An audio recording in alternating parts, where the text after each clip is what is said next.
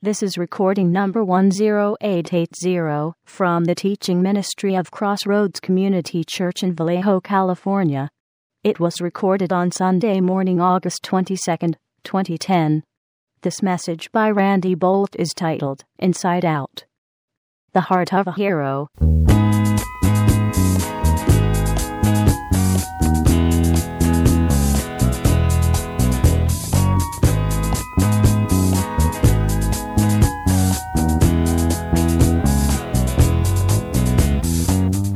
Last week we talked about inside out, living heart first.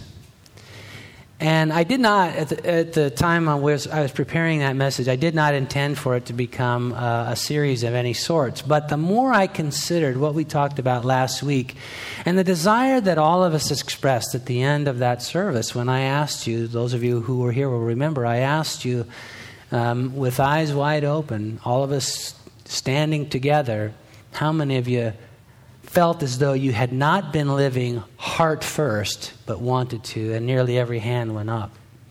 And so when that happened, I thought, you know, we probably need to revisit this a little bit more and talk about what that means. What in the world does that look like?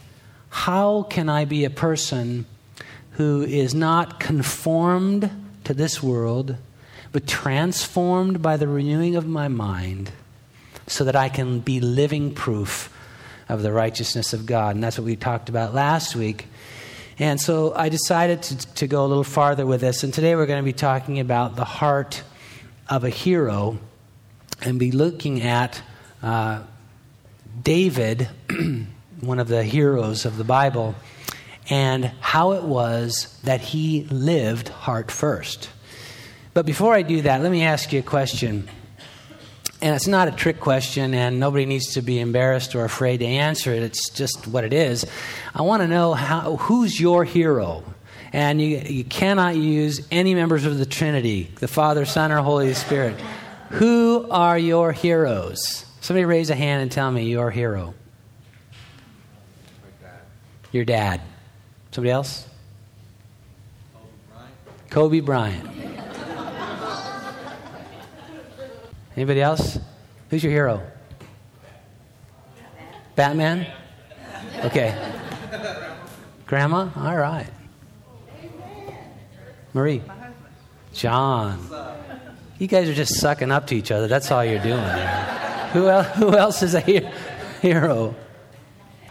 We're mom and dad. Okay.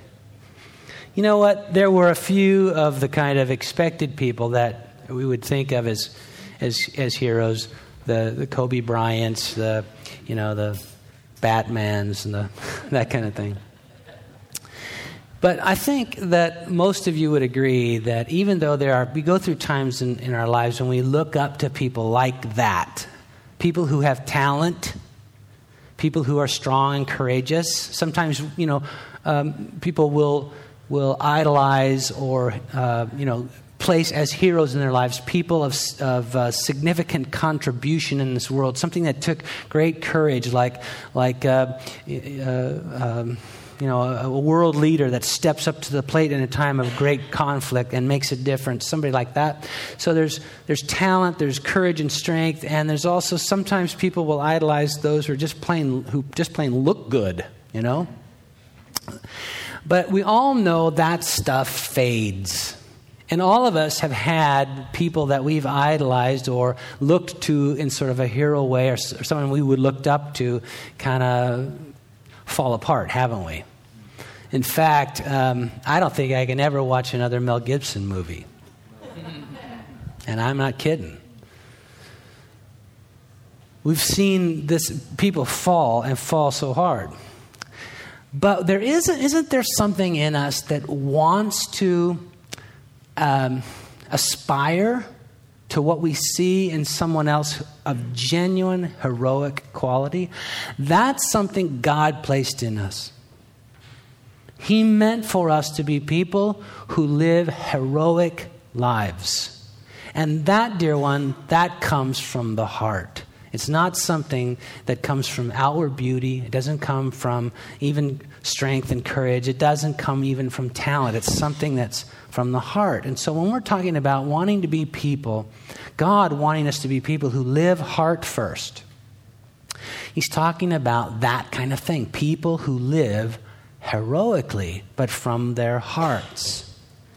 Um, my I'm going to read something to you now that's going to sound so totally self serving, and it may even sound prideful or arrogant. Those of you who know me know I, I, am not a prideful man, I'm not an arrogant man. The rest of you will have to take my word for it. But I want to read this because it underscores what I just said. It's a card I received from my son who lives in Portland um, a couple of weeks ago.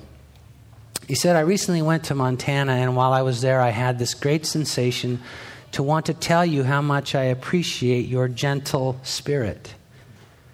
Both when I was growing up and over the last months, I hope to live by your example. There wasn't anything in there about my handsomeness. no, nothing in there about my talent. Nothing in there about my strength and courage. Dang. I desire to be as gracious to others as I feel you are. I love you and I'm thinking of you always. The things that we want for people to admire uh, about us are, are the things of the heart. And, that, and that's what we are all looking for. Let's be those kind of people and let's look at David's example for how we might be able to to um, live that out a little bit better. So I asked you to turn to 1 Samuel chapter 24, and we're going to begin reading at verse 1. Now it happened when Saul had returned from following the Philistines that it was told him, saying, Take note, David is in the wilderness of En Gedi. Let me give you the backstory. Saul was the first king of Israel. And he started out really great, but then he just really bombed out. One of these heroes that took a nosedive. And he, he is far from God at this stage in his life. And God has already abandoned Saul and has declared through the prophet Samuel there's going to be another king. I've abandoned Saul. There's going to be another king, David. Even identified who he was. and so Saul is paranoid. He's uh, really upset and anxious about this, and he wants, like not, nobody's business, to put David to death. He wants to get rid of this competition. And so he's been hunting David down, and David has been basically running for his life. And Saul hears the word that David is at a specific location, En Gedi, the wilderness of En Gedi. Uh, verse 2 Then Saul took 3,000 chosen men from all Israel and went to seek David and his men on the rocks of the wild goats. So he came to the sheepfolds by the road where, where there was a cave. And Saul went in to attend to his needs. Who knows what those needs were? But he needs to go off by himself and take care of some business, and he goes in a cave to do it. Now, see the parentheses there in that, in that uh, verse where it says, David and his men were staying in the recesses of that very cave. Get the picture? David running for his life. He's got this group of men. They're hiding from Saul in a cave. And Saul walks in all by himself. It's like having your enemy handed to you on a platter. Verse 4 Then the men of David said to him, This is the day which the Lord said to you, Behold, I will deliver your enemy into your hand that you may do to him as it seems good to you. They're quoting from God. They're quoting a prophecy that God had given that David that, that he would deliver his enemies into David's hands. And they're they're whacking David in the ribs and saying, Here it is. And David arose and secretly cut off a corner of Saul's robe. So while Saul's in there doing his business, David sneaks up on him and cuts off a little piece of his robe. Now it happened afterward that David's heart troubled him. After doing this, it says that David's heart troubled him because he had cut Saul's robe. And he said to his men, He said, Guys, the Lord forbid that I should do this thing to my master, the Lord's anointed. To stretch my, out my hand against him, seeing he is the anointed of the Lord. So David restrained his servants with these words. It did not allow them to rise against Saul. And Saul got up from the cave and went on his way. This is so unusual, so strange, isn't it? Now, first of all, David would have, have had every right to take Saul's life. Saul has been trying to kill him. At one point, he tried to pin him to a wall with a spear. He would have every right and every reason to uh, reciprocate and take Saul's life. On top of that, it's been prophesied that God would deliver his enemy into David's hand. On top of that, David has been, we have in the book of Psalms, which is a collection of songs and poetry, much of which David penned or wrote. We have a psalm in there that David was writing from that cave before Saul entered, and in it, he's praying. He's, how many of you are journal? How many of you journal? Okay, then you know what I'm talking about. He's in this cave and he's kind of writing a poem. It's basically a journal, and he says, Oh God, deliver my enemies into my hands. And here comes Saul.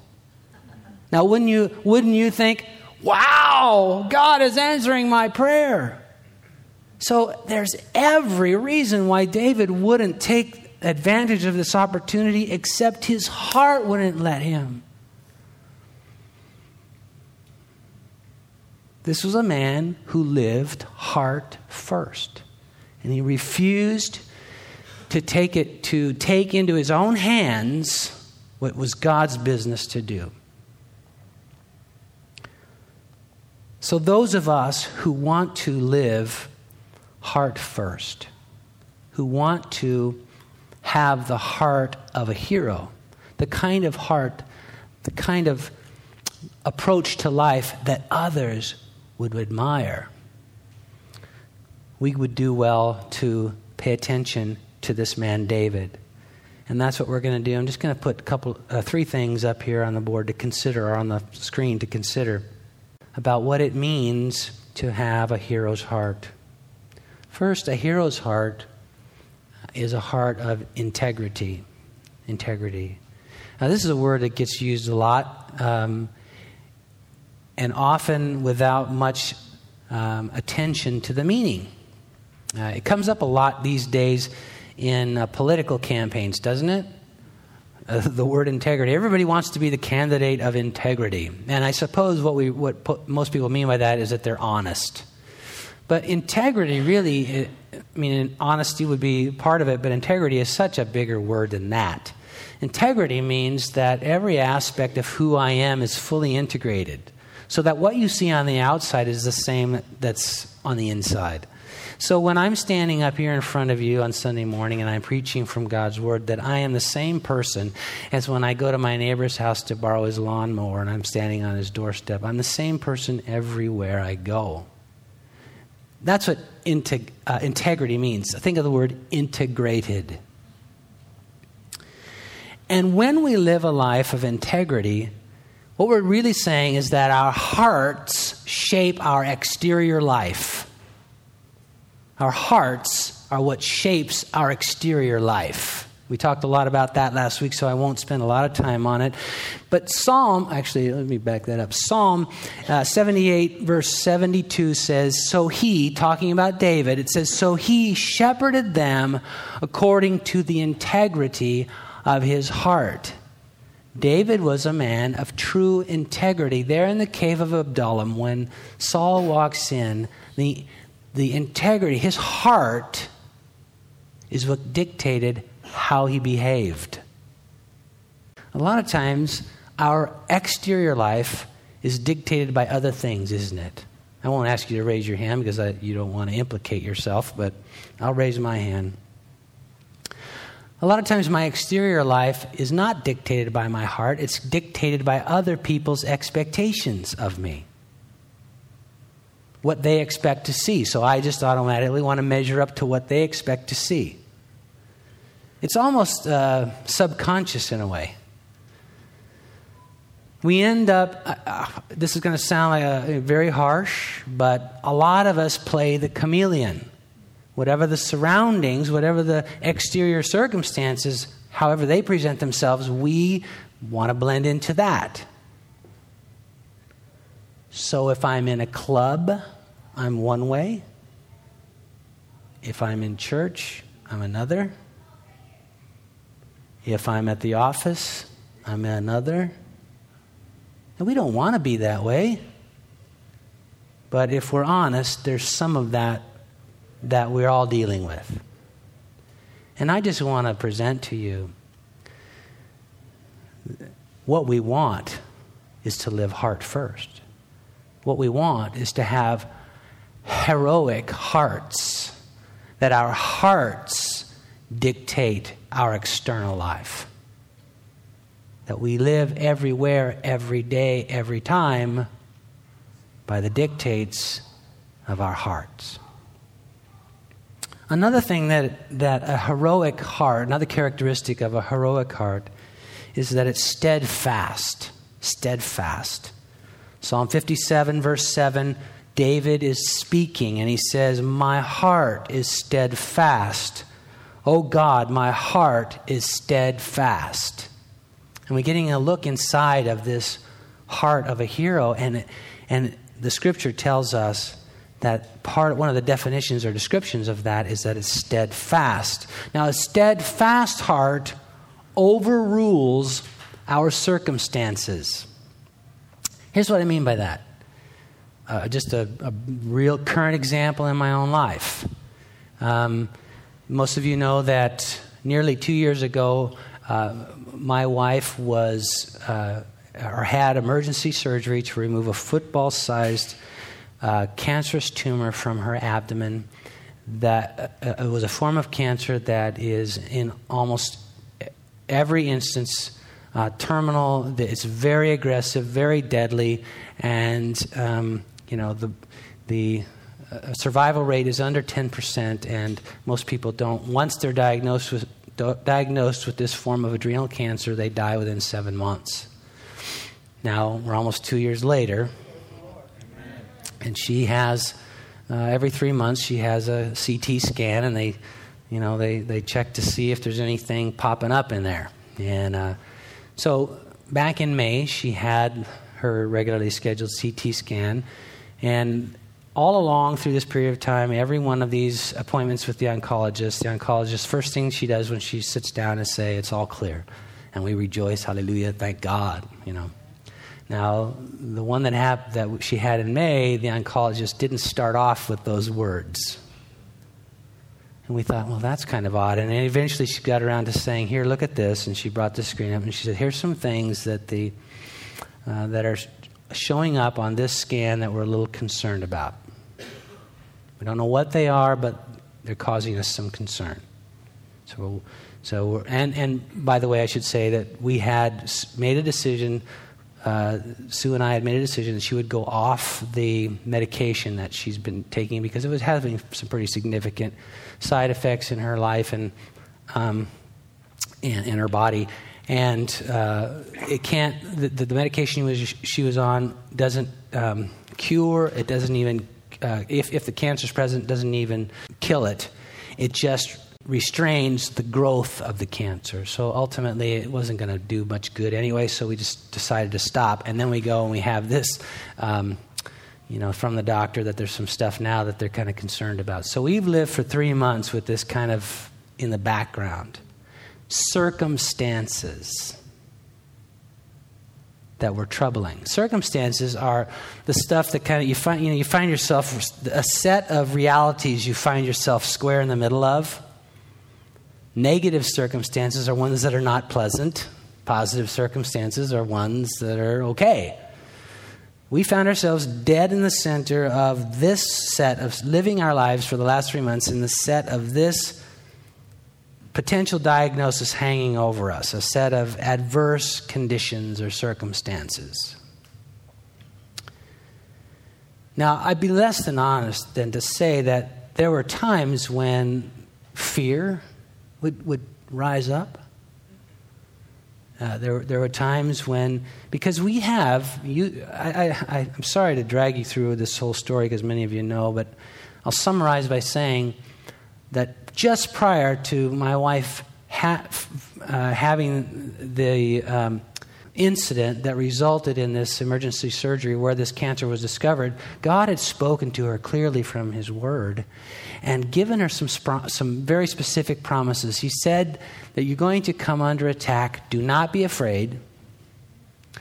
He said, uh, from this is from the book of Isaiah. And so he said, "Don't be afraid." Then he said, um, "This will come to nothing." And then he said, Though searched for, this enemy will not be found. And so we've clung to that promise. We had this promise from God that we've clung to all this time. And I'd be less than honest to, if I didn't say that in the past three months, as we were in these adverse uh, circumstances, that sometimes our grip on those promises were, would be loosened a bit. But, but we never let go. Thank God. Thank God. We never let go. And something of a heart of steadfastness, a steadiness in the face of whatever circumstances you find yourself in, enabled us to hold on, even though at times it was challenging, hold on to those promises and by faith believe God. So, we had um, an appointment. Um, Thursday with the oncologist this past week for the most recent scan. And, you know, about Wednesday, uh, we started really having to deal with that fear thing, you know. But I remember, you know, Sue and I were, just, we were talking on the phone. She was driving home, and I just, just pulled up at the house, and we were talking on the phone about this, and we just, we said, you know what? No matter what, fear has no place here no matter what. Even if we go in there tomorrow and they say you've got two months to live, fear does not belong in our lives. And so together we just resisted fear. Something of the steadfastness of God in our hearts beat back the circumstances. And so we walked into that doctor's office uh, the next day and sat down and um, he says, you know, here's, here's a scan side by side. This was the one in May with the troubling things. Here it is again. And there's really no difference. So I don't think there's anything related to your cancer here. I don't think it's anything to worry about. Hallelujah. Praise God. But you know what? Our the battle for that moment had been won the day before. And long before that too. And we decided to trust God in the midst of this. So steadfast heart, a heroic heart, is one that clings to the promises of God and remains steady through whatever circumstances life throws you, whatever hell heaves at you. It remains steady through it. Steadfastness. Finally, a heroic heart is a pure heart. Psalm 101, 101, the second verse, David is writing again, and David says, I will walk within my house with a perfect heart. Now, none of us, I don't think, would claim that we have a perfect heart. But really, that's not the meaning of the word. It means pure. And that's different. Um, because again, I mean, most of us would re- resist making the claim that our hearts are pure. But listen, there can be a purity of heart that each of us experiences because the Savior has taken residence in my heart, the one who is pure. And when I live heart first, when I live out of that purity, integrity shapes my exterior life, purity orders my interior life. I do not watch um, Big Brother. How many? Well, I, you might be embarrassed if you raise your hand, so I won't ask you to do that. But can you imagine living in a house where cameras were, and microphones were trained on you 24 7? Yikes. Now, Chris Amatrano, our youth pastor, is living in my house right now, so I have a little bit of that. I have a little camera walking around the house all the time, and it's a little unnerving. Because, well, stuff happens there. You know? But David says, I will live within my house with a pure heart. In other words, he says, he says, bring it on. Turn on the lights, the cameras, and the video. Um, I'm good. Because my heart is pure. So, what goes on behind closed doors? Same thing you're going to see on the outside. No surprises there. So, a heroic heart is a heart of integrity, a heart of steadfastness, and a heart of purity. As we close today, what I want to do is invite the Lord to help us to live that way. This is not something you're going to be able to do just because you decide to. But this is something that God can help us to do and cause to happen in our life more and more with increasing intensity. That we could be people who live with integrity, steadfastness, and purity.